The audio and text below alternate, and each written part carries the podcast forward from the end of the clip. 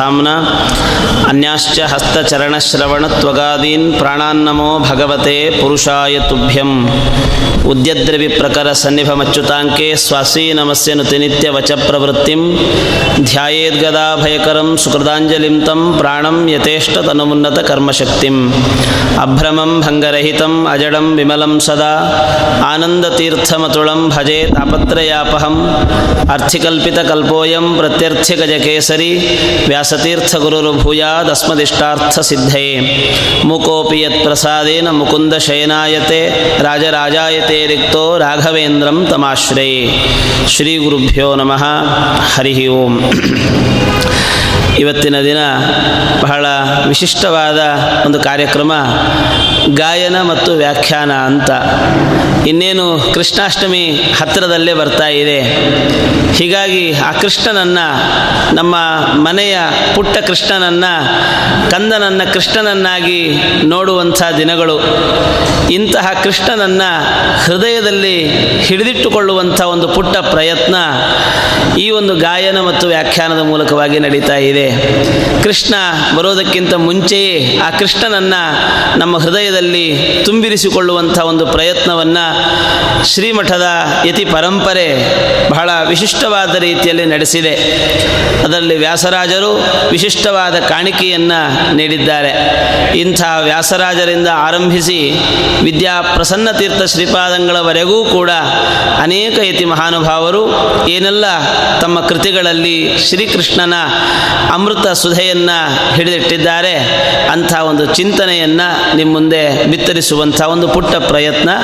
ನನ್ನ ಜೊತೆಗೆ ಶುಶ್ರಾವ್ಯ ಅಂದರೆ ಈಗಾಗಲೇ ಟಿ ಟಿ ಡಿ ಶ್ರೀನಿವಾಸನ ಸನ್ನಿಧಾನದಲ್ಲಿ ಇಪ್ಪತ್ತಕ್ಕೂ ಹೆಚ್ಚು ಬಾರಿ ಸಹಸ್ರದೀಪಾಲಂಕಾರ ಸೇವೆಯಲ್ಲಿ ಶ್ರೀ ಶ್ರೀನಿವಾಸನಿಗೆ ಸೇವೆಯನ್ನು, ಸಂಗೀತ ಸೇವೆಯನ್ನು ಸಮರ್ಪಣೆ ಮಾಡಿದಂತಹ ಪುಟ್ಟ ದಿಟ್ಟ ಪ್ರತಿಭೆ ಶುಶ್ರಾವ್ಯ. ಇವಳು ವೇದಿಕೆಯಲ್ಲಿದ್ದಾಳೆ. ಇವಳ ಜೊತೆಗೆ ನಾನೂ ಕೂಡ ಈ ಒಂದು ವ್ಯಾಸರಾಜರು ಅಥವಾ ನಮ್ಮ ಯತಿ ಪರಂಪರೆಗಳು ಏನೆಲ್ಲ ಒಂದು ಸ್ತೋತ್ರವನ್ನು ಭಗವಂತನಲ್ಲಿ ಮಾಡಿದ್ದಾರೆ ಅಂತ ಒಂದು ಸ್ತೋತ್ರವನ್ನು ಹಿಡಿದಿಡುವಂಥ ಒಂದು ಪುಟ್ಟ ಪ್ರಯತ್ನ ಮೊದಲಿಗೆ ಅವಳು ತನ್ನ ಗಾಯನದ ಮೂಲಕವಾಗಿ ಮುಂದುವರೆಸ್ತಾಳೆ ಈ ಕಾರ್ಯಕ್ರಮವನ್ನು.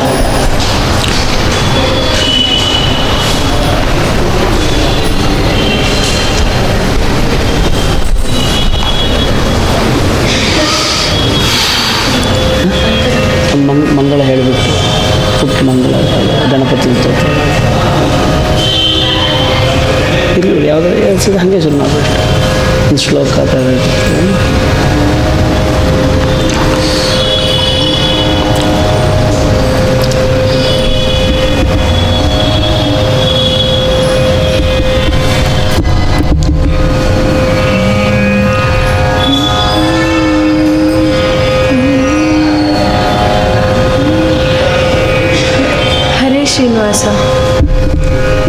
ಹರೇ ಶ್ರೀನಿವಾಸ. ಕೈಯಲ್ಲಿ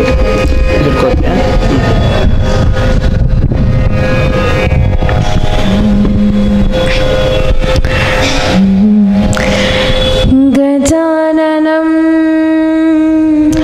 ಭೂತಗಣಾದಿ ಸೇವಿತಂ ಗಜಾನನಂ ಸೇವಿತಂ ಕಪಿತ ಜಂಬೂಫಲ ಸಾರಭಕ್ಷಿತಂ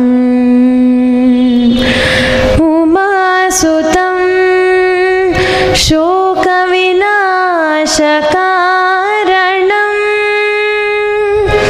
ಉಮಾಸುತಂ ಶೋಕವಿನಾಶಕ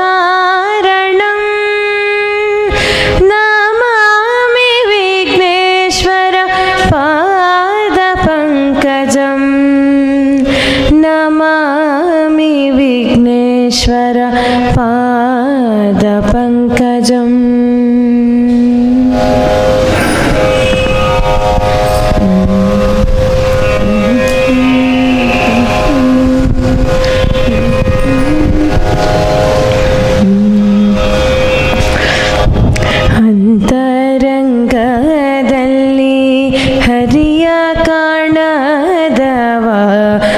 ಕುರು ಕುರುಡನು ಅಂತರಂಗದಲ್ಲಿ ಹರಿಯ ಕಾಣದವ ಹುಟ್ಟು ಕುರುಡನು ಸಂತತ ಶ್ರೀ ಕೃಷ್ಣ ಚರಿತೆ ಕೇಳದವ ಜಡಮತಿ ಕಿವುಡನು ಎಂದೆಂದಿಗೂ ಸಂತತ ಶ್ರೀ ಕೃಷ್ಣ ಚರಿತೆ ಕೇಳದವ ಜಡಮತಿ ಕಿವುಡನು ಎಂದೆಂದಿಗೂ ಅಂತರಂಗದಲ್ಲಿ ಹರಿಯ ಕಾಣದವ ಹುಟ್ಟು ಕುರುಡನು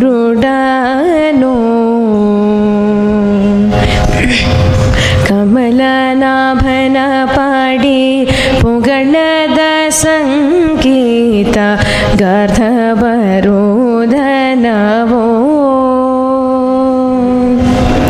ಕಮಲನಾಭನ ಪಾಡಿ ಪುಗಳದ ಸಂಗೀತ ಗಾರ್ಧವರೋಧನವೋ ಮಮತೆಯಿಂದಲೇ ಕೇಶವಗೆ ನಮಸ್ಕಾರ ಮಾಡದವ ಮೃಗನೋ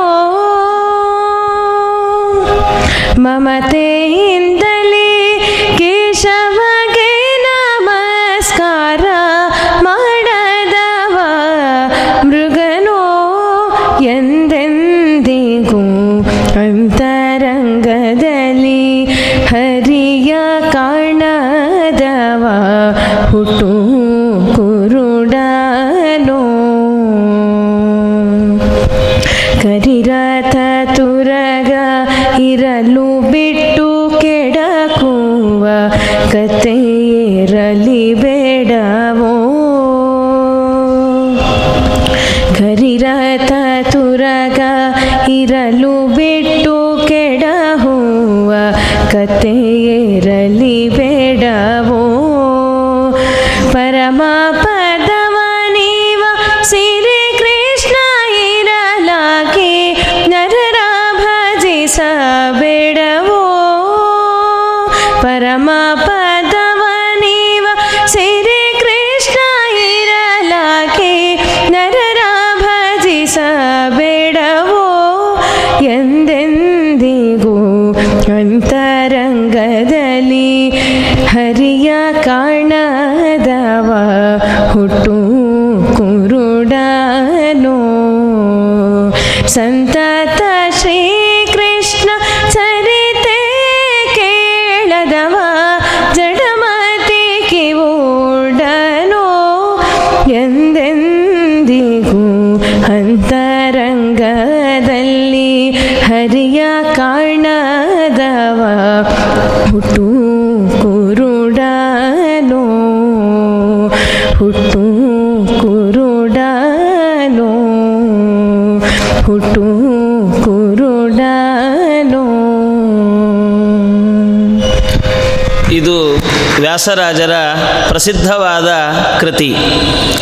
ಈ ಕೃತಿಯ ಹಿಂದೆ ಬಹಳಷ್ಟು ಚಿಂತನೆಗಳಿದ್ದಾವೆ.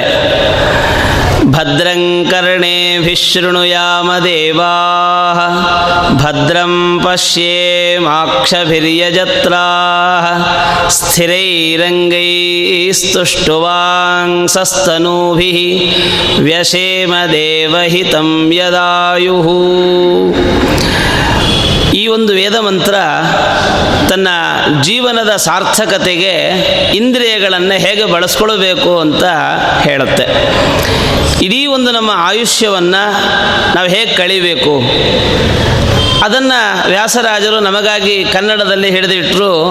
ಅಂತರಂಗದಲ್ಲಿ ಹರಿಯ ಕಾಣದವ ಹುಟ್ಟು ಕುರುಡನು ಅಂತ, ಭದ್ರಂ ಕರ್ಣೇಭಿ ಶೃಣುಯಾಮ ಅಂತ. ಯಾವತ್ತಿಗೂ ಕೂಡ ನಾವು ಇವತ್ತು ಜೀವನ ಮಾಡ್ತಾ ಇದ್ದೇವೆ, ಆದರೆ ಇಂದ್ರಿಯಾಭಿಮಾನಿ ದೇವತೆಗಳಿಗೆ ಹಿಂಸೆಯಾಗುವಷ್ಟು ಇಂದ್ರಿಯಗಳನ್ನು ಬಳಸ್ಕೊಂಡು ಜೀವನ ಮಾಡ್ತಾ ಇದ್ದೇವೆ ಅಂತ. ಇಂದ್ರಿಯಾಭಿಮಾನ ದೇವತೆಗಳು ಅಂತ ಇದ್ದಾರೆ. ಅಂದರೆ ನಮ್ಮ ಇಂದ್ರಿಯಗಳಲ್ಲಿ ಇಂದ್ರಿಯಗಳನ್ನು ಉಪನಿಷತ್ತು ಕರೆದದ್ದು ಇದು ಸಂಪತ್ತು ಅಂತ ಕರೀತದೆ. ಇಂದ್ರಿಯಗಳು ಸಾಮಾನ್ಯ ಅಲ್ಲ, ಅದೊಂದು ಸಂಪತ್ತು. ಯಾಕಂದರೆ ಕಣ್ಣಿಲ್ಲದೆ ಇದ್ದವನನ್ನು ಕೇಳಿ, ಕಣ್ಣೆಂದರೆ ಎಷ್ಟು ಪ್ರಭಾವ, ಎಷ್ಟು ಅದರ ಮಹತ್ವ ಅಂತ.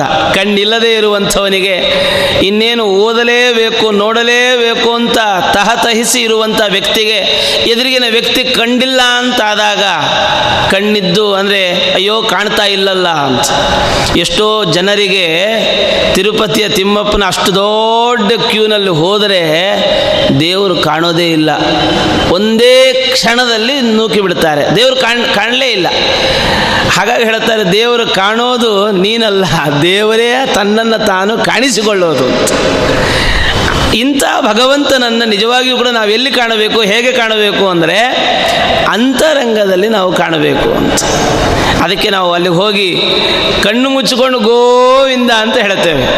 ದೇವರನ್ನು ಕಾಣೋದು ಹೇಗೆ ಅಂದರೆ, ದೇವರನ್ನು ಭಾಳ ಸಂತೋಷ ಆಯಿತು, ದೇವರನ್ನು ಆನಂದಿಸಬೇಕು, ನೋಡಿ ಆನಂದಿಸಬೇಕು ಅಂತ ಅಂದ್ಕೊಂಡು ನಾವು ದೇವರ ಮುಂದೆ ಹೋದರೆ ನಾವು ಹೋಗಿ ಏನು ಮಾಡ್ತೇವೆ, ಗೋವಿಂದ ಅಂತ ಕಣ್ಣು ಮುಚ್ಚಿಕೊಂಡು ಹೇಳ್ತೇವೆ. ದೇವರನ್ನು ನೋಡಿದಿರಾ ಅಂದರೆ ಹಾ ನೋಡಿದ್ದೇವೆ ಅಂತ. ಸಂತೃಪ್ತಿಯ ಮನೋಭಾವ ಯಾವಾಗ ಬರುತ್ತೆ ಅಂದರೆ ನೀವು ಅಂತರಂಗದಲ್ಲಿ ದೇವರನ್ನು ಕಂಡ್ರೆ ಸಂತೃಪ್ತಿಯ ಮನೋಭಾವ ಬರುತ್ತೆ. ಹೀಗಾಗಿ ಅಂತರಂಗದಲ್ಲಿ ಹರಿಯನ್ನು ಕಾಣು. ಈ ಕಣ್ಣುಗಳು ನಿಜವಾಗಿಯೂ ಕೂಡ ಕಾಣುವಂಥದ್ದಲ್ಲ. ನೋಡಿ, ನಮ್ಮ ಮನಸ್ಸಿಗೂ ಈ ಕಣ್ಣಿಗೂ ನಾವು ಕಣ್ಣಿನ ಮೂಲಕವಾಗಿ ನೋಡ್ತಾನೆ ಇರ್ತೇವೆ, ಆದರೆ ನೋಡಿದ್ದೆಲ್ಲವೂ ಕೂಡ ಕಣ್ಣಿಗೆ ಕಾಣುತ್ತಾ? ಎಷ್ಟೋ ದೃಷ್ಟಿಪಥಕ್ಕೆ ಬರುತ್ತೆ, ಆದರೆ ಮನಸ್ಸಿನ ಪಥಕ್ಕೆ ಬರೋದೇ ಇಲ್ಲ ಅಂತ. ನಾವು ಸುಮ್ಮನೆ ದೃಷ್ಟಿ ಹಾಯಿಸಿದರೆ ಹಲವು ಪದಾರ್ಥಗಳು ಕಾಣುತ್ತೆ, ಆದರೆ ನಮ್ಮ ಮನಸ್ಸಿನ ಪಥಕ್ಕೆ ಬರೋದು ಯಾವುದು ಇಲ್ಲಿ ಬೇಕು ಅಂತ ಅನಿಸಿರುತ್ತೆ ಅದು ಮಾತ್ರವೇ ಮನಸ್ಸಿಗೆ ಪಥಕ್ಕೆ ಬರುತ್ತೆ. ಹೀಗಾಗಿ ಭಗವಂತನನ್ನು ಕಾಣಬೇಕು ಕಾಣಬೇಕು ಅಂತಂದರೆ ಸಾಮಾನ್ಯವಾಗಿ ಕಾಣಲಿಕ್ಕೆ ಸಾಧ್ಯ ಇಲ್ಲ, ಅಂತರಂಗದಲ್ಲಿ ಭಗವಂತನನ್ನು ಕಾಣಬೇಕು. ಒಂದು ವೇಳೆ ನೀನು ಕಾಣಲಿಲ್ಲ ಅಂತ ಇಟ್ಕೋ, ಈ ಕಣ್ಣುಗಳಿದ್ರೂ ಕೂಡ ಒಂದು ರೀತಿ ಕುರುಡೆ ಅಂತ. ಈ ಕಣ್ಣಿನ ಮೂಲಕವಾಗಿ ಬೇಕಾದ ಪದಾರ್ಥಗಳನ್ನು ನೋಡಿರಬಹುದು, ಬೇಕಾದ ಪದಾರ್ಥಗಳನ್ನು ನೋಡಿರಬಹುದು, ಆದರೆ ಭಗವಂತನನ್ನು ಕಾಣಲಿಲ್ಲ ಅಂತ ಆದರೆ ಕಣ್ಣಿದ್ದೂ ಕೂಡ ಉಪಯೋಗ ಇಲ್ಲ. ನಿಜವಾಗಿಯೂ ಕೂಡ ಸಂಪತ್ತು ಯಾವಾಗ ಆಗೋದು ಅಂದರೆ, ಇಂದ್ರಿಯಾಭಿಮಾನ ದೇವತೆಗಳಿಗೆ ಸಂತೋಷ ಆಗೋದು ಯಾವಾಗ ಅಂದರೆ ಆನಂದಮಯನಾದ ಚಿನ್ಮಯನಾದ ಭಗವಂತನನ್ನು ಕಂಡಾಗ. ಆ ಒಂದು ಕಣ್ಣಿಗೆ ಒಂದು ಸಾರ್ಥಕತೆ.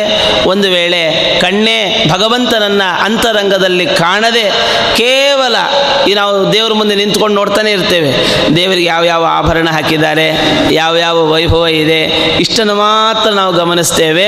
ಆದರೆ ಒಳಗೆ ಆ ಭಗವಂತನನ್ನು ನಮ್ಮ ಒಳಗಡೆ ತಂದುಕೊಳ್ಳಲಿಕ್ಕೆ ನಮ್ಮ ಕೈಲಿ ಆಗ್ತಾ ಇಲ್ಲ. ಹಾಗಾದರೆ ನಾವೆಲ್ಲರೂ ಕೂಡ ಸುಮ್ಮನೆ ಹೊರಗಡೆ ಮಾತ್ರ ಭಗವಂತನನ್ನು ಕಾಣೋದಲ್ಲ, ಅಂತರಂಗಕ್ಕೆ ಕರ್ಕೊಂಡು ಬಂದು ಅಲ್ಲಿ ಭಗವಂತನ ನಾವು ನೋಡಬೇಕು ಅಂತ.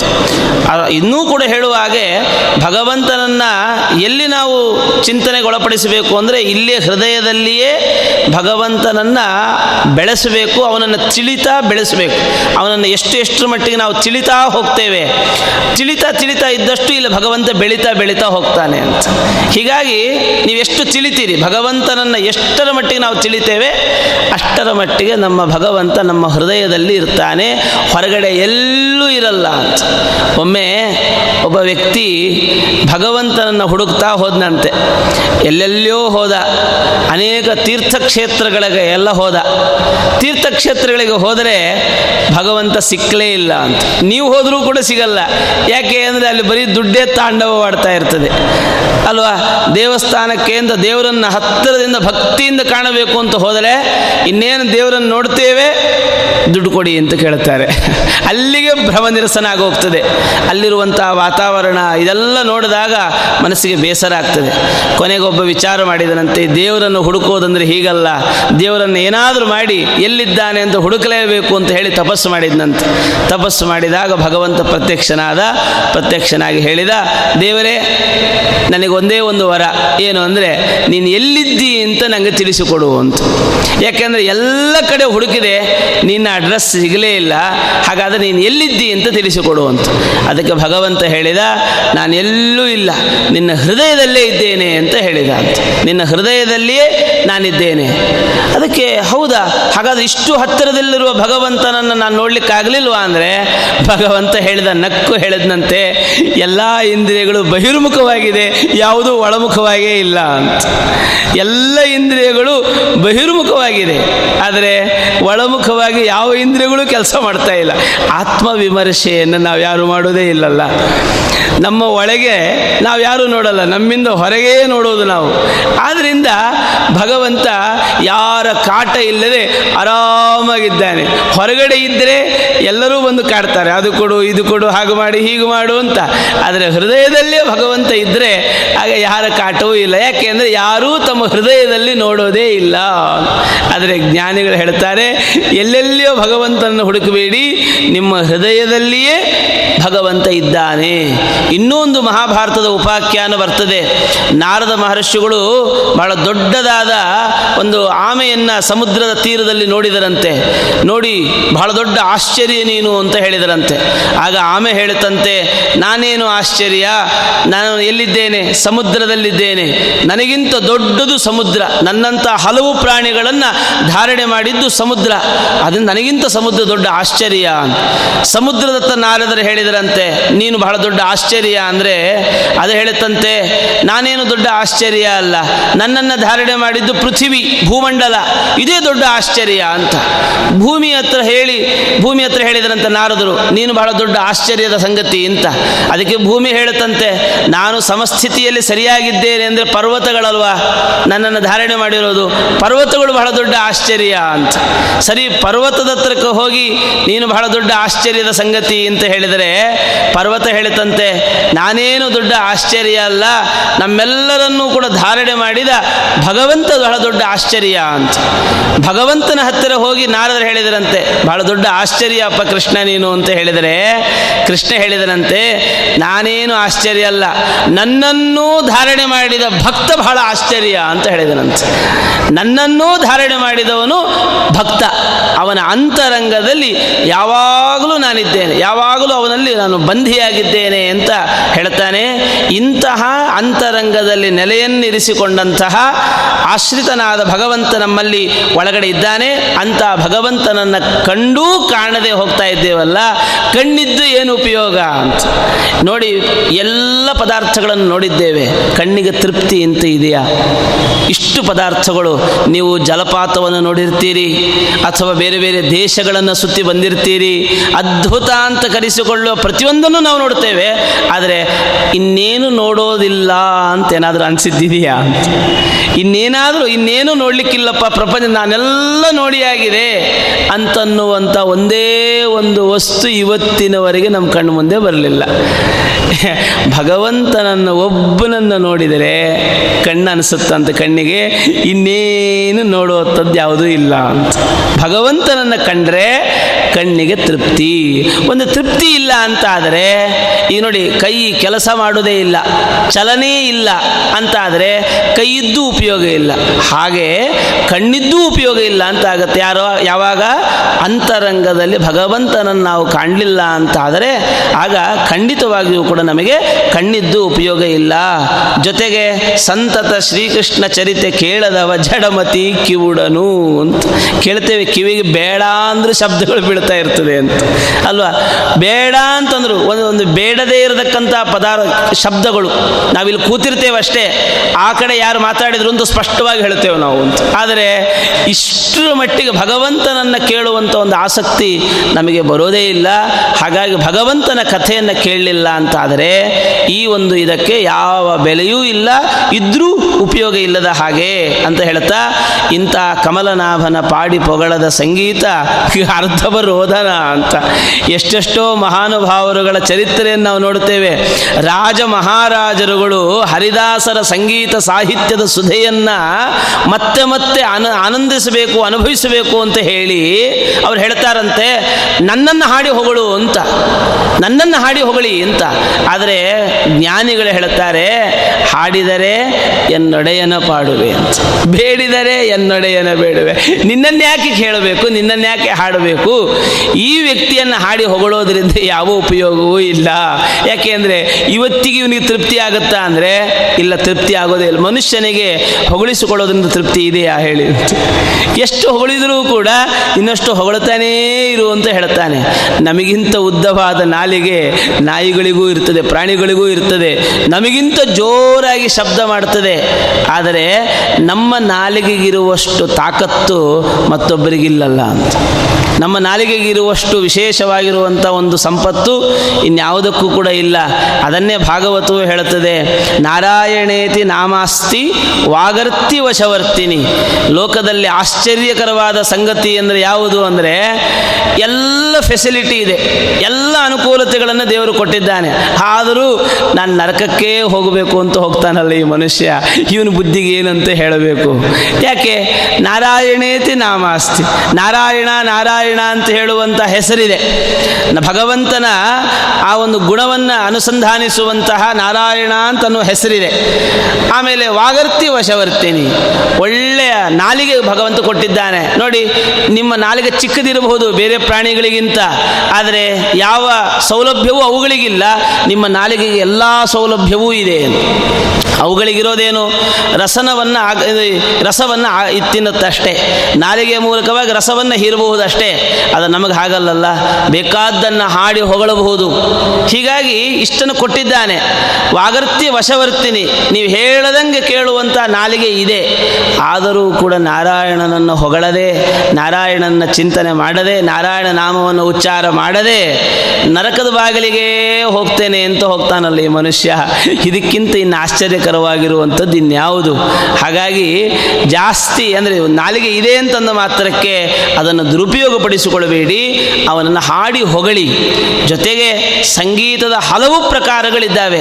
ಅದು ನಮಗೆಲ್ಲ ಒಂದು ಭಾವನೆ ಇದೆ, ಏನಂದರೆ ಸಂಗೀತದ ನಾನಾ ಪ್ರಕಾರಗಳು ನಮ್ಮನ್ನು ಸಂತೋಷಪಡಿಸಲಿಕ್ಕಾಗಿಯೇ ಇದೆ ಅಂತ. ಎಷ್ಟೆಲ್ಲ ಸಂಗೀತದ ವೈವಿಧ್ಯಗಳೆಲ್ಲ ಇದೆ. ಇದೆಲ್ಲ ಯಾರಿಗೋಸ್ಕರ ಇರೋದು ಅಂದರೆ ನಮ್ಮ ಟೈಮ್ ಪಾಸ್ಗೋಸ್ಕರ ಇರೋದು ಅಂತ. ಆದರೆ ಕರ್ನಾಟಕ ಶಾಸ್ತ್ರೀಯ ಸಂಗೀತ ಪಿತಾಮಹರು ಅಂತ ಕರೆಸಿಕೊಂಡಂತಹ ನರಹರಿ ತೀರ್ಥರೇ ಮೊದಲಾಗಿರತಕ್ಕಂಥ ಜ್ಞಾನಿ ಪರಂಪರೆ ಯಾರ್ಯಾರನ್ನೋ ಸ್ತೋತ್ರ ಮಾಡಲಿಲ್ಲಲ್ಲ, ಕೇವಲ ಭಗವಂತನನ್ನೇ ಸ್ತೋತ್ರ ಮಾಡಿದರು ಅಂತ. ನಮಗೆಲ್ಲ ಏನೆಲ್ಲ ಪರಿಕರಗಳಿದ್ದಾವೆ, ಏನು ಸಿಕ್ಕ ಸಿಕ್ಕ ಪರಿಕರಗಳ ಮೂಲಕವಾಗಿ ಭಗವಂತನನ್ನು ಗಾನ ಮಾಡುವ ಪ್ರಯತ್ನವನ್ನು ಮಾಡಬೇಕು ಅಂತ. ಆಗ ಅವುಗಳಿಗೂ ಒಂದು ಬೆಲೆ ಅಂತ. ಈ ನೋಡಿ, ಸಾಹಿತ್ಯದ ನಾನಾ ಪ್ರಕಾರಗಳು ಇವತ್ತಿದೆ. ಲೌಕಿಕವಾಗಿ ಅನೇಕ ಸಾಹಿತ್ಯಗಳು ಬಂದಿವೆ.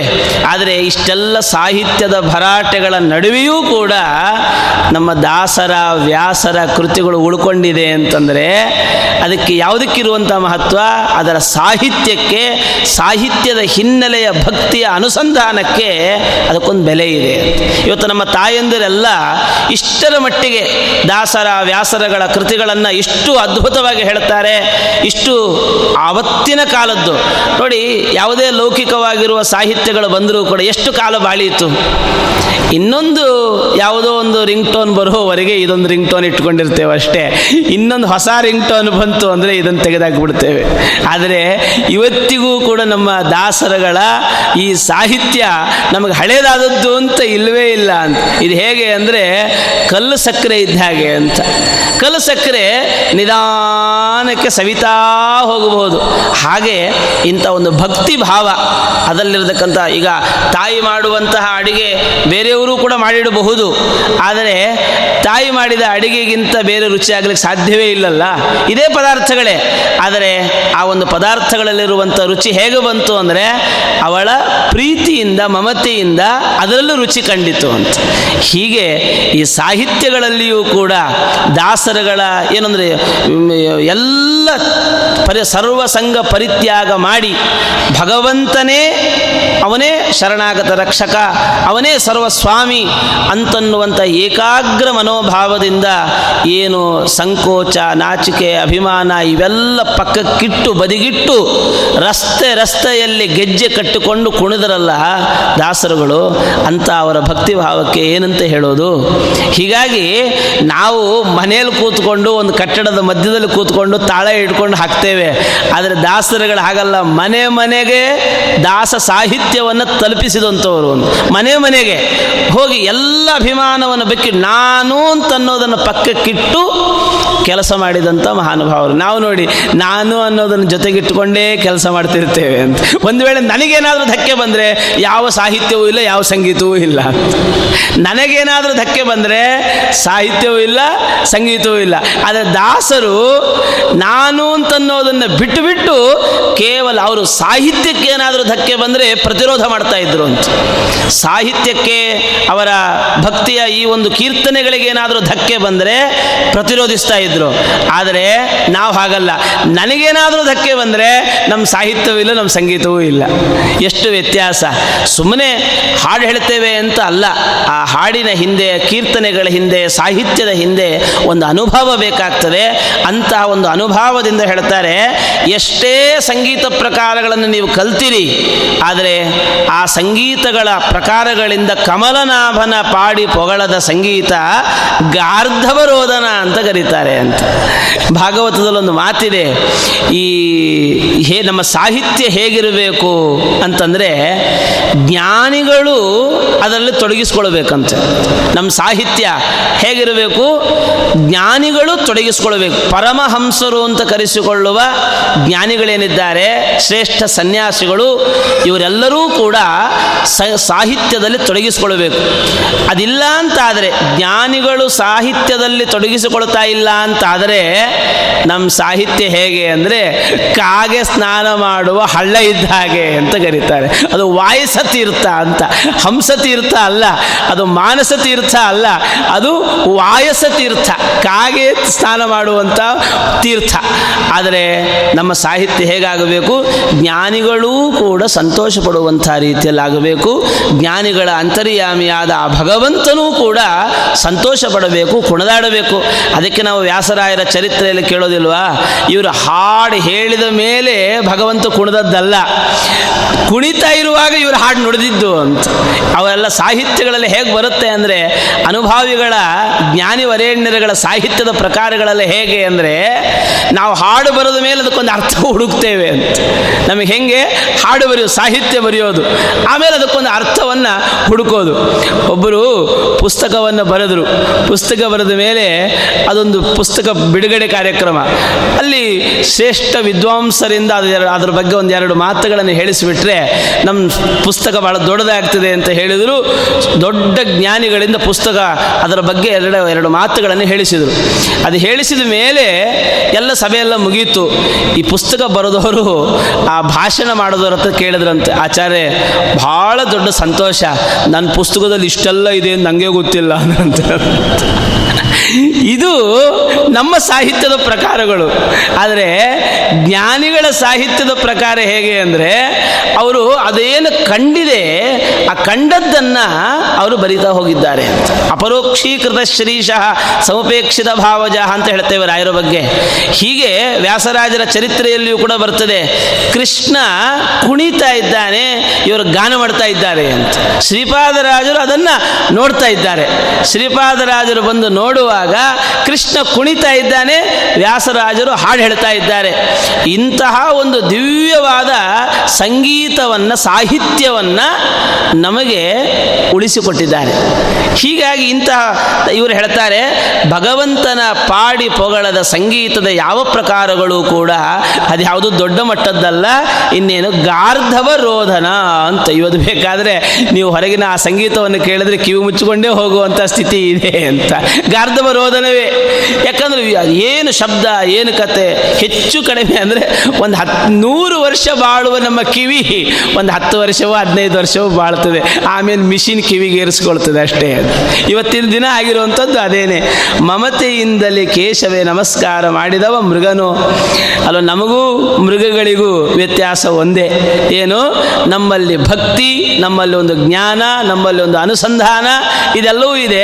ಇದಿಲ್ಲ ಅಂತಾದರೆ ಜ್ಞಾನ ಅನುಸಂಧಾನ ಇದ್ಯಾವುದೂ ಇಲ್ಲ ಅಂದರೆ ಪ್ರಾಣಿಗಳಿಗೂ ನಮಗೂ ಯಾವ ವ್ಯತ್ಯಾಸವೂ ಇರೋದಿಲ್ಲ. ಯಾವ ವ್ಯತ್ಯಾಸ ಇದೆ? ಪಶುತ್ವದಲ್ಲಿ ನಮ್ಮ ಪೇಜಾವರ ಶ್ರೀಪಾದಂಗಳವರು ಹೇಳ್ತಿರ್ತಾರೆ, ಹೇಗೆ ಅಂದರೆ ನೀನು ದೊಡ್ಡ ಪಶುವ ನಾನು ದೊಡ್ಡ ಪಶುವ ಅಂತ, ಪಶುತ್ವದಲ್ಲಿ ಪೈಪೋಟಿ ಅಂತ. ಇವತ್ತು ನೋಡಿ, ನಮಗೆ ಭೋಗ ಸಾಮಗ್ರಿಗಳಿಗೇನು ಕಡಿಮೆ ಇದೆ? ಎಷ್ಟು ಭೋಗ ಸಾಮಗ್ರಿಗಳು ಮನೆಯಲ್ಲಿ ಒಂದೊಂದು ಮನುಷ್ಯರಿಗಿಂತ ಮಿಷಿನ್ಗಳೇ ಜಾಸ್ತಿ ಅಂತ. ಮನುಷ್ಯರಿಗೆ ಇರೋದಕ್ಕಿಂತ ಮಿಷಿನ್ಗಳೇ ಜಾಸ್ತಿ ಇದೆ. ಆದರೂ ಸುಖವಾಗಿದ್ದೀರಾ ಅಂತ ಕೇಳಿದ್ರೆ ಪರವಾಗಿಲ್ಲ ಅಂತೀವಿ ನಾವು. ಸುಖವಾಗಿದ್ದೀವಿ ಅಂತ ಯಾರೂ ನಾವು ಹೇಳಲ್ಲ, ಇನ್ನೂ ಪರವಾಗಿಲ್ಲ ಪರವಾಗಿಲ್ಲ. ಅಲ್ರಿ, ಫ್ರಿಜ್ ಬಂದಿದೆ, ವಾಷಿಂಗ್ ಮಿಷಿನ್ ಬಂದಿದೆ, ಕುಕ್ಕರ್ ಬಂದಿದೆ, ಇನ್ನೆಲ್ಲ ಬಂದಿದೆ. ಆದರೆ ಏನು ಅಂದರೆ ಅಯ್ಯೋ ವಿಪರೀತ ಕೆಲಸ. ಏನು? ವಾಷಿಂಗ್ ಮಿಷಿನ್ ಬಟ್ಟೆ ಒಗೀತದೆ, ಒಣಗಾಕ್ಬೇಕಲ್ಲ ಅಂತ, ಏನು ಮಾಡೋದು? ಈ ಥರದ ವ್ಯಕ್ತಿತ್ವ ಇವನದ್ದು. ಹೀಗಾಗಿ ಇವನ ಅಂದರೆ ಈ ಇಷ್ಟು ಭೋಗ ಸಾಮಗ್ರಿಗಳಿದ್ದು, ಪ್ರಾಣಿಗಳಿಗೂ ಭೋಗ ಇದೆ, ನಮಗೂ ಒಂದು ಭೋಗ ಇದೆ. ನಮಗೆ ಹೇಗಿದೆ ಅಂದರೆ ನಿನಗಿಂತ ಹೆಚ್ಚು ನಾನೇ ಭೋಗಿಸ್ತಾ ಇದ್ದೇನೆ ಅನ್ನೋದೊಂದು ಬಿಟ್ಟರೆ ಇನ್ಯಾವ ಹೆಗ್ಗಳಿಕೆಯೂ ಈ ಮನುಷ್ಯನಿಗಿಲ್ಲ. ಹಾಗಾಗಿ ನೀವು ಆಂಗಿಕವಾದ ಯಾವುದೇ ಪ್ರಯತ್ನ, ನಮಸ್ಕಾರ ಮಮತೆಯಿಂದಲೇ ಕೇಶವಗೆ ನಮಸ್ಕಾರ ಮಾಡದವ ಮೃಗನೋ ಎಂದೆಂದಿಗೂ ಅಂತ. ಮೃಗನಿಗೂ ಮೃಗಕ್ಕೂ ಮನುಷ್ಯನಿಗೂ ವ್ಯತ್ಯಾಸ ಇರೋದು ಒಂದೇ. ಏನು? ಮೃಗವು ಆಂಗಿಕವಾದ ವ್ಯಾಯಾಮವನ್ನು ಮಾಡ್ತದೆ.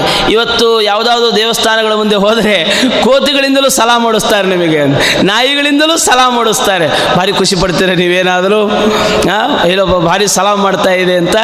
ಎಲ್ಲದು ಆಂಗಿಕವಾದ ಒಂದು ಅಭಿನಯ ಅಷ್ಟೇ ಅಂತ. ಆ ಥರದಲ್ಲಿ ನಾವೂ ಕೂಡ ದೇವರ ಮುಂದೆ ಹೋಗಿಬಿಟ್ಟು ಉದ್ದಂಡ ನಮಸ್ಕಾರ ಮಾಡಿಬಿಟ್ಟು ನೋಡಪ್ಪ ನಮಸ್ಕಾರ ಮಾಡಿದ್ದೇನೆ, ಇನ್ನು ಜಾಸ್ತಿ ಮಾತಾಡೋಂಗಿಲ್ಲ ನೀನು ಅಂತ ದೇವರ ಮುಂದೆ ಹೇಳಿದರೆ ನಮಗೂ ಮೃಗಕ್ಕೂ ಏನು ವ್ಯತ್ಯಾಸ? ಹೀಗಾಗಿ ನಮಸ್ಕಾರ ಅಂತ ಅನ್ನೋದೇನಿದೆಯಲ್ಲ, ನಿಜವಾಗಿಯೂ ಕೂಡ ನಮಸ್ಕಾರ ಅನ್ನೋದೇನು ಅಂದರೆ ಅಹಂಭಾವದ ಪರಿತ್ಯಾಗ. ಅಹಂಭಾವದ ಪರಿತ್ಯಾಗ. ನೀವು ವಾಮನನ ಚರಿತ್ರೆಯನ್ನು ನೀವು ಕೇಳುತ್ತೀರಿ. ಅಲ್ಲಿ ವಾಮನ ಏನು ಮಾಡಿದ? ಬಲಿಯನ್ನು ಕೇಳಿದ. ಮೂರು ಹೆಜ್ಜೆ ಭೂಮಿಯನ್ನು ಕೊಡು ಅಂತ ಕೇಳಿದ.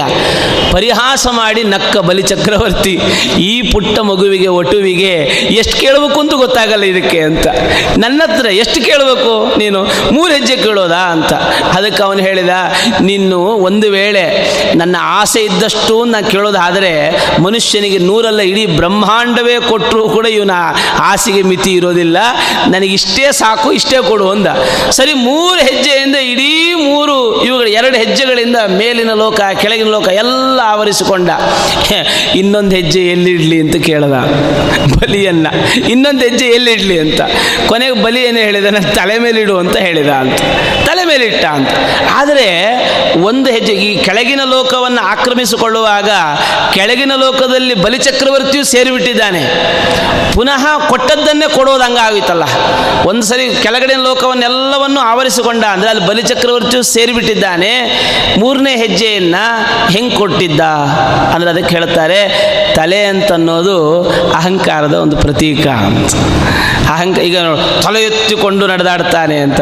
ನಮ್ಮ ಹಿರಿಯರಾಗುವಾಗ ದೇವಸ್ಥಾನದ ಬಾಗಿಲುಗಳನ್ನು ಹೇಗಿಡ್ತಾ ಇದ್ರು? ಸ್ವಲ್ಪ ತಲೆ ಬಗ್ಗಿಸಿಕೊಂಡು ಹೋಗೋ ಥರ ಇಡ್ತಾ ಇದ್ರು. ಅಂದರೆ ಅವನ ಮುಂದೆ ನಾನೇನು ಅಲ್ಲ ಅಂತ, ಸುಪ್ರೀಂ ಅವನು. ಇದು ಆ ಒಂದು ಇದರಲ್ಲಿ ಪ್ರತೀಕ. ಹೀಗಾಗಿ ಮಮತೆಯಿಂದ ನಮಸ್ಕಾರ ಮಾಡೋದು ಅಂತಂದರೆ ಏನರ್ಥ? ನಾನು ಏನಲ್ಲ, ನೀನೇ ಎಲ್ಲವೂ ಕೂಡ, ನೀನು ಸುಪ್ರೀಂ, ನಿನ್ನ ಮುಂದೆ ನಾನು ನಿನ್ನ ಶಿಶು ಅಷ್ಟೇ. ಈ ಥರದಲ್ಲಿ ಮಮತೆಯಿಂದಲೇ ಕೇಶವಗೆ ನಮಸ್ಕಾರ ಮಾಡದವ, ನಾವು ನಮಸ್ಕಾರಾದಿಗಳನ್ನು ಮಾಡ್ತಿರ್ತೇವೆ, ಆದರೆ ನಮ್ಮ ನಮಸ್ಕಾರಾದಿಗಳು ಸುಮ್ಮನೆ ಆಂಗಿಕವಾದ ವ್ಯಾಯಾಮ ಥರ ಆಗಬಾರದು. ಇನ್ನೇನು ಅನುಸಂಧಾನ ಮಾಡಿಕೊಳ್ತಾ ಶರಣಾಗತಿ ಅಂತ ನಮಸ್ಕಾರ ಅಂತನ್ನೋದು ಪೂರ್ಣ ಶರಣಾಗತಿ. ನಾಹಂಕರ್ತ ಹರಿಕರ್ತ ತತ್ಪೂಜಾ ಕರ್ಮಚಾಕಿಲಂ ತಥಾಪಿ ಮತ್ಕೃತ ಪೂಜಾ ತತ್ಪ್ರಸಾದೇನ ನಾಣ್ಯತೆ. ಪೂರ್ಣವಾಗಿ ನನ್ನನ್ನು ನಾನು ಸಮರ್ಪಣೆ ಮಾಡಿಕೊಳ್ಳೋದೇ ಅಲ್ವಾ, ಅದಕ್ಕಿಂತ ದೊಡ್ಡ ಸಮರ್ಪಣೆ ಮಾಡಿಕೊಳ್ಳಬೇಕು. ನೋಡಿ, ನನ್ನನ್ನು ನಾನು ಪ್ರೀತಿಸುವಷ್ಟು ಇನ್ಯಾರನ್ನೂ ಪ್ರೀತಿಸೋದಿಲ್ಲ ಅಂತ. ನಾವು ಯಾರನ್ನು ಹೆಚ್ಚು ಇಷ್ಟಪಡ್ತೇವೆ ಹೇಳಿ? ಮನೆಯವರನ್ನೋ ಮಕ್ಕಳನ್ನೋ ಯಾರನ್ನೂ ಇಷ್ಟಪಡೋದಲ್ಲ. ನನಗಿಂತ ಯಾರನ್ನು ನಾನು ಇಷ್ಟಪಡಲ್ಲ. ನನ್ನ ನಂತರದಲ್ಲಿ ಇನ್ನೊಬ್ರು ಎಲ್ಲರೂ ನನಗೆ ಸುಖ ಆಗತ್ತೆ ಅಂದರೆ ಅವರನ್ನು ಇಷ್ಟಪಡ್ತೇವೆ, ನನಗೇನಾದರೂ ಕಷ್ಟ ಆಗುತ್ತೆ ಅಂತ ಆದರೆ ಯಾರನ್ನೂ ಇಷ್ಟಪಡೋದಿಲ್ಲ. ಆದರೆ ಹೀಗಾಗಿ ನಮ್ಮನ್ನು ನಾವು ಹೆಚ್ಚು ಇಷ್ಟಪಡ್ತಿರ್ತೇವೆ. ಅಂತಹ ನನ್ನನ್ನೇ ನಾನು ಭಗವಂತನಿಗೆ ಸಮರ್ಪಣೆ ಮಾಡೋದಿದೆಯಲ್ಲ, ಇದೊಂದು ಪೂರ್ಣವಾದ ಒಂದು ಶರಣಾಗತಿ. ಇಂತಹ ಒಂದು ಶರಣಾಗತಿಯನ್ನು ನಮಸ್ಕಾರದ ಮೂಲಕವಾಗಿ ನಾವು ಸಮರ್ಪಣೆ ಮಾಡಬೇಕು. ಇಲ್ಲ ಅಂತ ಆದರೆ ಮೃಗಕ್ಕೂ ಒಂದು ಪ್ರಾಣಿಗಳಿಗೂ ನಮಗೂ ಯಾವ ವ್ಯತ್ಯಾಸವೂ ಇರೋದಿಲ್ಲ ಅಂತ ಹೇಳ್ತಾ, ಕರಿರಥ ತುರಗ ಇರಲು ಬಿಟ್ಟು ಕೆಡಹುವ ಕತ್ತೆ ಇರಲು ಬೇಡವು ಅಂತ. ನಾವು ಯಾರ್ಯಾರನ್ನೋ ನಂಬ್ಕೊಂಡು ಬದುಕ್ತಾ ಇದ್ದೀವಿ ಅಂತ, ಎಂತೆಂಥ ಜ್ಞಾನಿಗಳಿದ್ದಾರೆ ಅಂತ ನಾವು ಅನ್ಕೋತಿರ್ತೇವೆ. ಅಯ್ಯೋ, ಆ ಕಾಲ ಹೇಗಿತ್ತು, ಈ ಕಾಲ ಹೇಗಿತ್ತು ಅಂತ ಆಯಾಯ ಕಾಲಘಟ್ಟಗಳನ್ನು ನೆನೆಸ್ಕೊಳ್ತಾ ಇರ್ತೇವೆ. ಆದರೆ ವ್ಯಾಸರಾಜರು ಹೇಳ್ತಾರೆ, ನಿನ್ನನ್ನು ಹೊತ್ತು ತಿರುಗಾಡುವ ಜ್ಞಾನಿಗಳಿದ್ದಾರೆ ಅಂತ.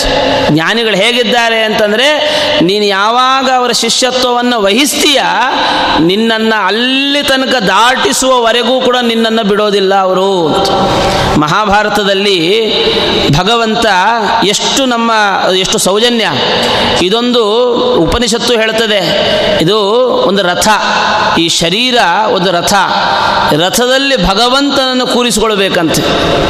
ಭಗವಂತ ಇದೊಂದು ಸಾರಥಿ.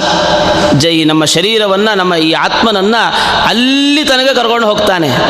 ಮಹಾಭಾರತದಲ್ಲಿ ಎಲ್ಲರ ಜೊತೆಗೆ ಯುದ್ಧ ಮಾಡಿದ ಸವ್ಯಸಾಚಿ ಅರ್ಜುನ ಗೆದ್ದ ಅಂತನ್ನುವ ಒಂದು ಹಮ್ಮು ಅವನಿಗೆ ಬಂತು. ಕೊನೆಯ ಸಂದರ್ಭದಲ್ಲಿ ಇನ್ನೇನು ಎಲ್ಲ ಆದ ಮೇಲೆ ಭಗವಂತ ಹೇಳಿದನಂತೆ, ಕೆಳಗಿಳಿ ಅಂತ, ರಥದಿಂದ ಕೆಳಗಿಳಿ ಅಂತ ಹೇಳಿದರೆ ಅರ್ಜುನ ಹೇಳಿದನಂತೆ, ಡ್ರೈವರು ಮೊದಲು ಇಳಿಬೇಕು, ಓನರ್ ಮೊದಲು ಇಳಿಬೇಕು ಅಂತ. ಅದಕ್ಕೆ ಕೃಷ್ಣ ನಕ್ಕು, ನೀನು ಮೊದಲು ಕೆಳಗಿಳಿ ಅಂತ. ಕೆಳಗಿಳಿದ. ಆದರೆ ಯಾವಾಗ ಕೃಷ್ಣ ಕೆಳಗಿಳಿದ, ಆಗ ರಥವೇ ಸುಟ್ಟು ಬೂದಿ ಆಯಿತು.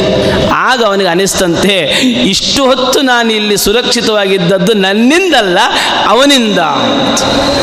ಇದು ಭಗವಂತ ಭಗವಂತನನ್ನು ನಮ್ಮ ರಥದಲ್ಲಿ ಕೂರಿಸಿಕೊಳ್ಳಬಹುದು, ಕಲಿಯನ್ನು ನಮ್ಮ ರಥದಲ್ಲಿ ಕೂರಿಸಿಕೊಳ್ಳಬಹುದು.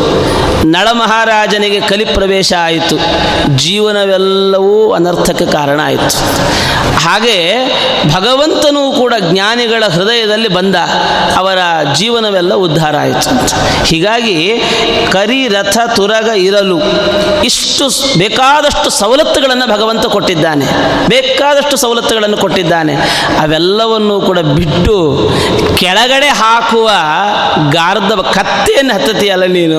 ಕತ್ತೆ ಎಷ್ಟು ಮಟ್ಟಿಗೆ ಸಹಿಸೀತು ನಿನ್ನನ್ನು, ನಿನ್ನ ಭಾರವನ್ನು ಎಷ್ಟು ಸಹಿಸೀತು ಅಂದರೆ ಜಾಸ್ತಿ ಸಹಿಸೋದಿಲ್ಲ, ಒಂದಷ್ಟು ದೂರ ನಡೀತದೆ. ಆಮೇಲೆ ಅದು ಈ ಹೆಂಗೆ ಅಂದರೆ ಆದಷ್ಟು ಕೆಳಗೆ ಬಿಸಾಕೋ ಥರದಲ್ಲೇ ಇರ್ತದೆ ಅಂತ, ಹೊತ್ಕೊಂಡಿರ್ತದೆ ಅಷ್ಟೇ. ಆದರೆ ಯಾವಾಗ ಕೆಳಗೆ ಬಿಸಾಡಲಿ ಯಾವಾಗ ಕೆಳಗೆ ಬಿಸಾಡಲಿ ಅಂತ ಅನ್ನೋವಂಥ ಒಂದು ಭಾವನೆ ಇರುತ್ತದೆ. ಹೀಗಾಗಿ ಪರಮ ಪದವ ನೀವ ಶ್ರೀಕೃಷ್ಣ ಇರಲಾಗಿ ಅಂತ ಭಗವಂತ ಇದ್ದಾನೆ. ಅಂತ ಭಗವಂತ ಇರುವಾಗ ಈ ಕಂಡ ಕಂಡ ವ್ಯಕ್ತಿಗಳನ್ನೆಲ್ಲ ಭಜಿಸ್ತಾ ಭಜಿಸ್ತಾ ಇವರನ್ನು ಹಾಡಿ ಹೊಗಳುತ್ತಾ ವ್ಯರ್ಥವಾಗಿ ಕಾಲವನ್ನು ಕಳೀತಾ ಇದೆಯಲ್ಲ, ಯಾಕೆ ಬೇಕು ಇದೆಲ್ಲವನ್ನೂ ಕೂಡ? ಹೀಗಾಗಿ ನೋಡಿ, ವ್ಯಾಸರಾಜರು ಕೃಷ್ಣದೇವರಾಯನ ಗುರುಗಳಾಗಿದ್ದಂಥವರು, ರಾಜರ ಆಶ್ರಯದಲ್ಲಿ ಇದ್ದಂಥವರು. ಆದರೆ ಒಂದೇ ಒಂದೊಂದು ಪ್ರೀಸ್ ಮಾಡುವಂಥ ವ್ಯಕ್ತಿತ್ವ ಅವರದ್ದಾಗೇ ಇರಲಿಲ್ಲ ಅಂತ. ಇಲ್ಲಪ್ಪ ಅವನು ರಾಜ, ಅವನಿಗೆ ಬೇಕಾಗಿರುವಂಥ ರೀತಿಯಲ್ಲಿ ನಾನು ಇರಬೇಕು ಮಾಡಬೇಕು, ಇದ್ಯಾವುದೂ ಇಲ್ಲ. ಅವರದ್ದೇನು ವ್ಯಕ್ತಿತ್ವ ಅದೇನೆ.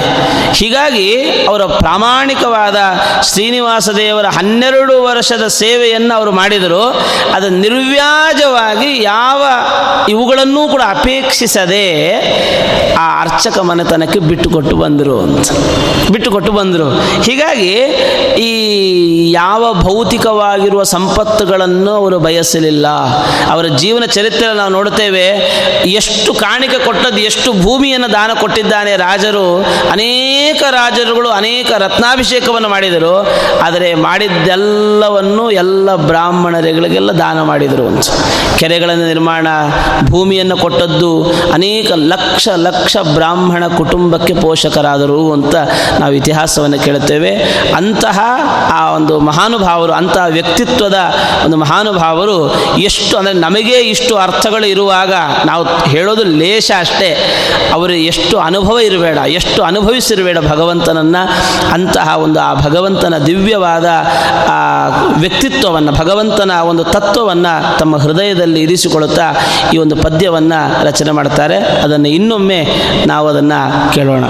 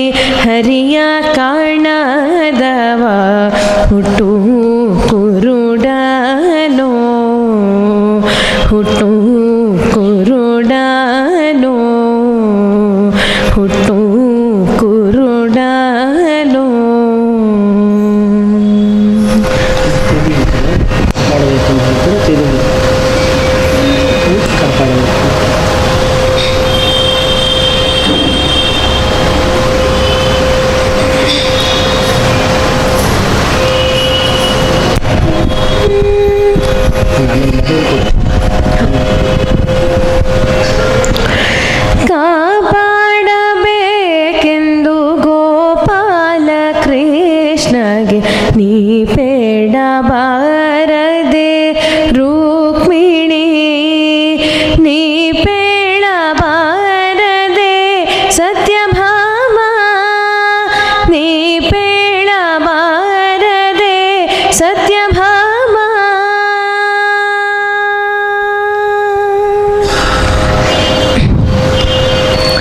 ಪಾಪ ಮಾಡುವನೆಂದು ಕೋಪ ಮಾಡದಿರೆಂದು ನಾ ಪದ ಪದುಮಕ್ಕೆ ಶರಣೆಂಬೆ ತಾಯೇ. ಪಾಪ ಮಾಡುವನೆಂದು ಕೋಪ ಮಾಡದಿರೆಂದು ನಾ ಪದ ಪದುಮಕ್ಕೆ ಶರಣೆಂಬೆ ತಾಯೇ. ನಿಮ್ಮ ನುಡಿಗಳಿಂದ ಸನ್ಮತಿಸುವ ದೇವ, ನಿಮ್ಮ ನುಡಿಗಳಿಂದ ಸನ್ಮತಿಸುವ ದೇವ, ಸುಮ್ಮನೆ ತಿಳಿಸಮ್ಮ ಹಡದಮ್ಮ ತಾಯಿ. ಕಾಪಾಡಬೇಕೆಂದು ಗೋಪಾಲ ಕೃಷ್ಣಗೆ ನೀ ಬೇಡಬಾರದೆ ರುಕ್ಮಿಣಿ, ನೀ ಬೇಡಬಾರದೆ ಸತ್ಯಭಾಮ. ಏನು ಬೆಳೆದನೆಂದು ನೀನು ಪೇಕ್ಷಿಸದಲೇ ಜಾನಕಿ ದೇವಿ ರಘುಪತಿಗೆ ತಾಯೇ. ಏನು ಬೆಳೆದನೆಂದು ನೀನು ಪೇಕ್ಷಿಸದಲೇ ಜಾನಕಿ ದೇವಿ ರಘುಪತಿಗೆ ತಾಯೇ. ಪಾದ ನಂಬಿದವರಿಗೆ ಮೋದವ ಕೊಡುವಂತ, ಪಾದ ನಂಬಿದವರಿಗೆ ಮೋದವ ಕೊಡುವಂತ ವೇದವ್ಯಾಸಗೆ ರಮೆ ತಿಳಿ ಹೇಳೆ ತಾಯೇ. ಕಾಪಾಡಬೇಕೆಂದು ಗೋಪಾಲ ಕೃಷ್ಣಗೆ ಬೇಡಬಾರದೆ ರುಕ್ಮಿಣಿ, ನೀ ಬೇಡಬಾರದೆ ಸತ್ಯಭಾಮ. ವಿದ್ಯಾಕಾಂತನ ಮನವಿತಂತೆ ಒಲಿಯುವ ಸದಯ ನಿಧಿ ನಮ್ಮ ನರಸಿಂಹ ತಾಯೇ. ವಿದ್ಯಾಕಾಂತನ ಮನವಿತಂತೆ ಒಲಿಯುವ ಸದಯ ನಿಧಿ ನಮ್ಮ ನರಸಿಂಹ ತಾಯೇ. ವಿದ್ಯಾಕಾಂತನ ಮನವಿದಂತೆ ಒಲಿಯುವ, ವಿದ್ಯಾಕಾಂತನ ಮನವಿದಂತೆ ಒಲಿಯುವ ಸದಯ ನಿಧಿ ನಮ್ಮ ನರಸಿಂಹ ತಾಯಿ.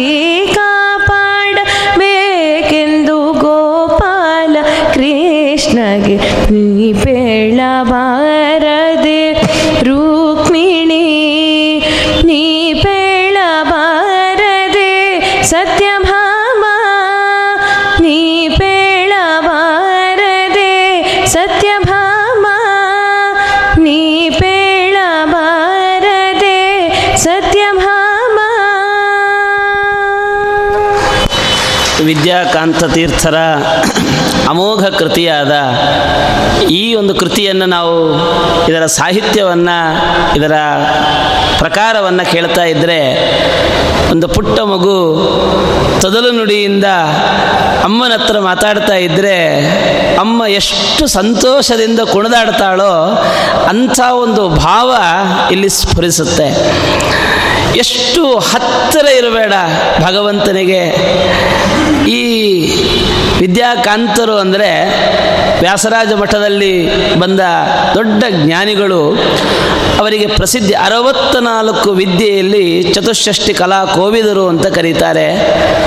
ಅವರು ಬೇರೆ ಬೇರೆ ಅಂದರೆ ನವವೃಂದಾವನಕ್ಕೆ ಸಂಚಾರ ಮಾಡ್ತಾ ಅನೇಕ ರಾಜರುಗಳ ಆಸ್ಥಾನವನ್ನು ಪ್ರವೇಶಿಸಿ ಅಲ್ಲಿರುವ ವಾದಿಗಳನ್ನು ಗೆದ್ದು ಸುಮಾರು ಇಪ್ಪತ್ತು ಜಯಪತ್ರಗಳನ್ನು ವ್ಯಾಸರಾಜರಿಗೆ ಸಮರ್ಪಣೆ ಮಾಡಿದರಂತೆ.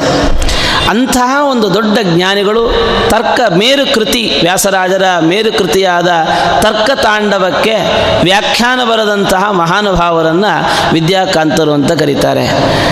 ಇಂತಹ ಒಂದು ರಸಭರಿತವಾದ ಮಾವಿನ ಹಣ್ಣನ್ನು ಕೈ ಮುಂದೆ ಇಟ್ಟು ಒಂದೇ ನಿಮಿಷದಲ್ಲಿ ಅದನ್ನು ರಸಗವಳವನ್ನು ಸ್ವೀಕಾರ ಮಾಡು ಅಂದರೆ ಹೇಗೋ ಆ ರೀತಿ ಈ ಒಂದು ಅದ್ಭುತವಾದ ಒಂದು ಸಾಹಿತ್ಯ ಪ್ರತಿಯೊಬ್ಬರನ್ನು ಸೆಳೀತದೆ. ಮತ್ತೆ ಮತ್ತೆ ಆ ಹಾಡನ್ನೇ ಕೇಳಬೇಕು ಅಂತ ಅದನ್ನು ಗುನುಗುಣಿಸ್ತಾ ಇರುವಂತೆ ಮಾಡ್ತದೆ.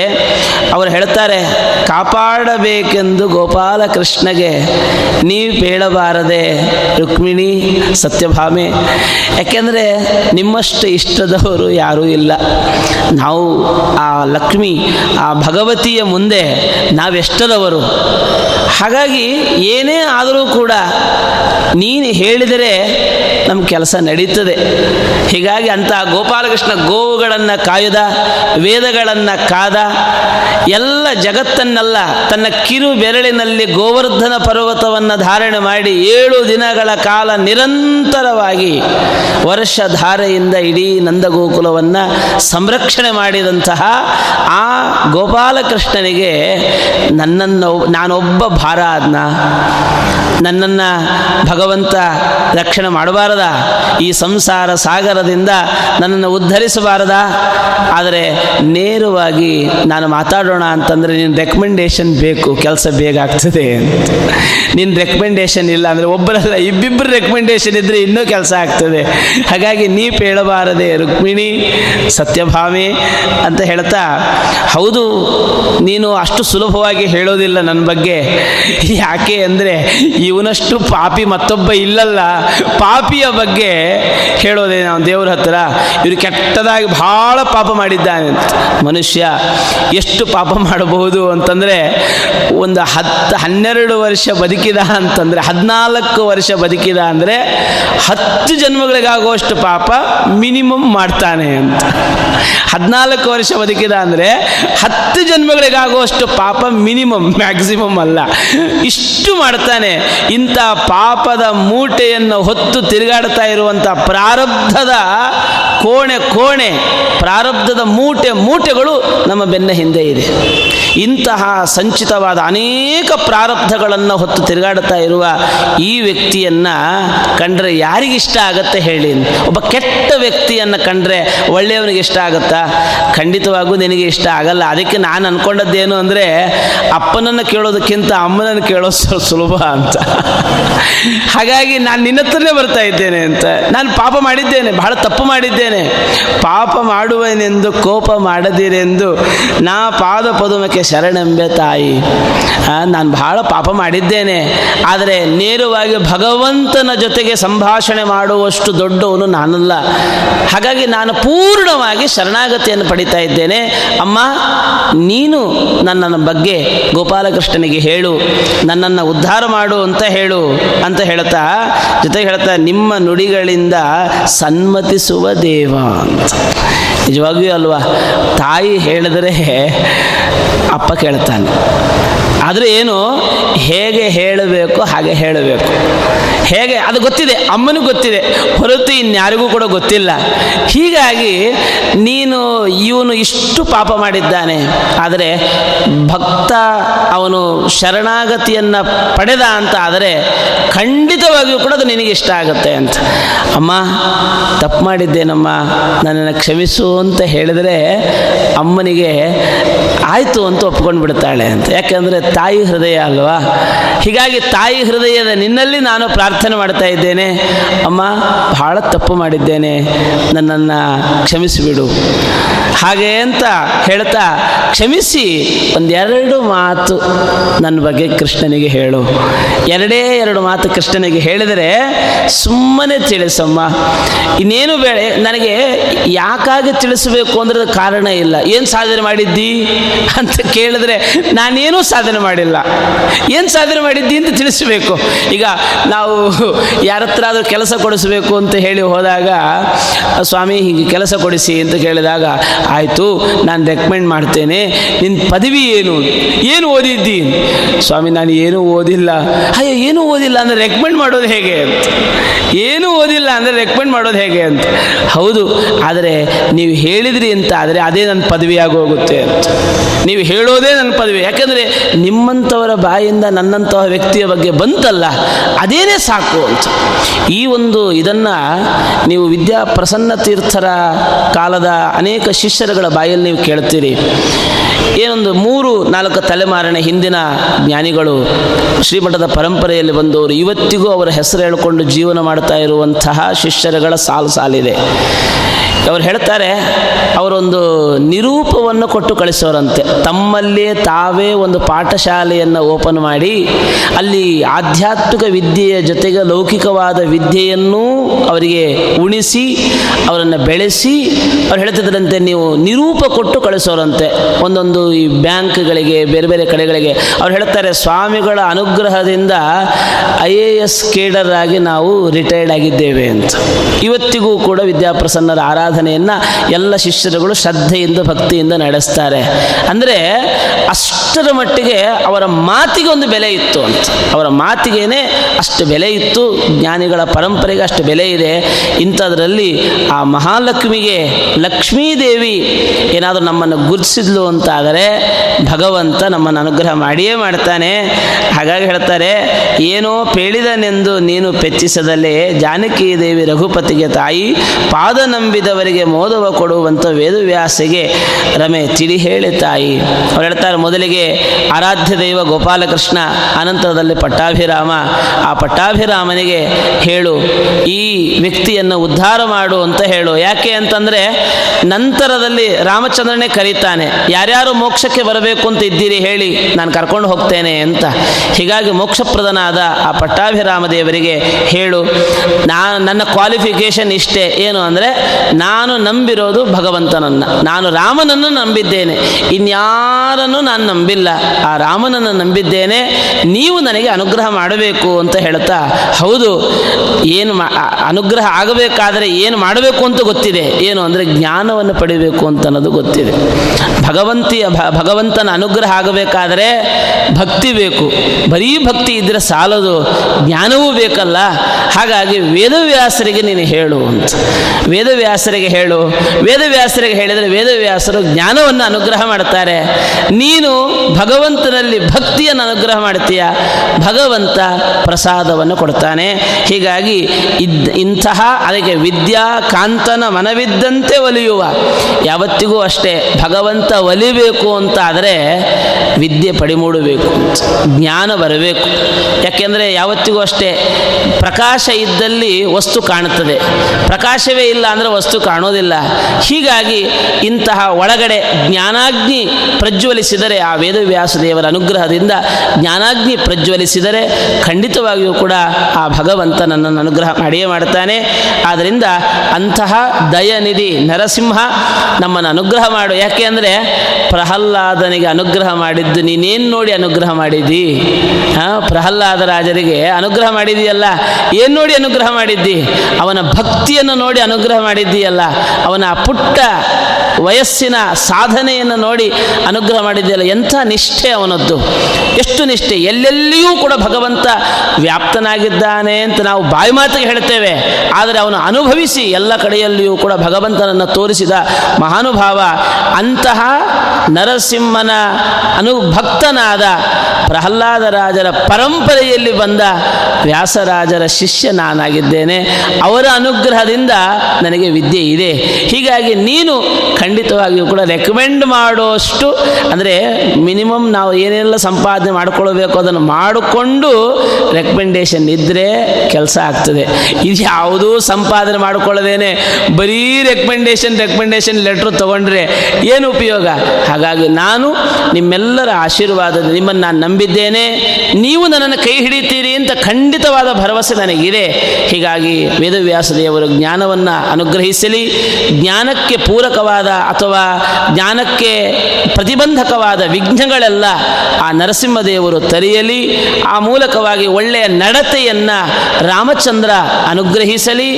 ಆ ಗೋಪಾಲಕೃಷ್ಣ ವೇದಗಳ ವೇದ ಜ್ಞಾನವನ್ನು ನನಗೆ ಅನುಗ್ರಹ ಮಾಡಿ ಆ ಭಗವಂತನ ಸಾಕ್ಷಾತ್ಕಾರ ಆಗುವಂತೆ, ತನ್ನ ಸಾಕ್ಷಾತ್ಕಾರ ನನಗಾಗುವಂತೆ ಭಗವಂತ ಅನುಗ್ರಹಿಸಲಿ ಅಂತ ವಿದ್ಯಾಕಾಂತ ತೀರ್ಥರು ಬಹಳ ರಮ್ಯವಾಗಿ ಭಾವಪೂರ್ಣವಾಗಿ ಅದನ್ನು ಹಾಡಿದ್ದಾರೆ ಅಂತ ಹಾಡನ್ನು ಮತ್ತೊಮ್ಮೆ ಕೇಳುತ್ತಾ ಈ ಕಾರ್ಯಕ್ರಮವನ್ನು ಮುಕ್ತಾಯ ಮಾಡೋಣ.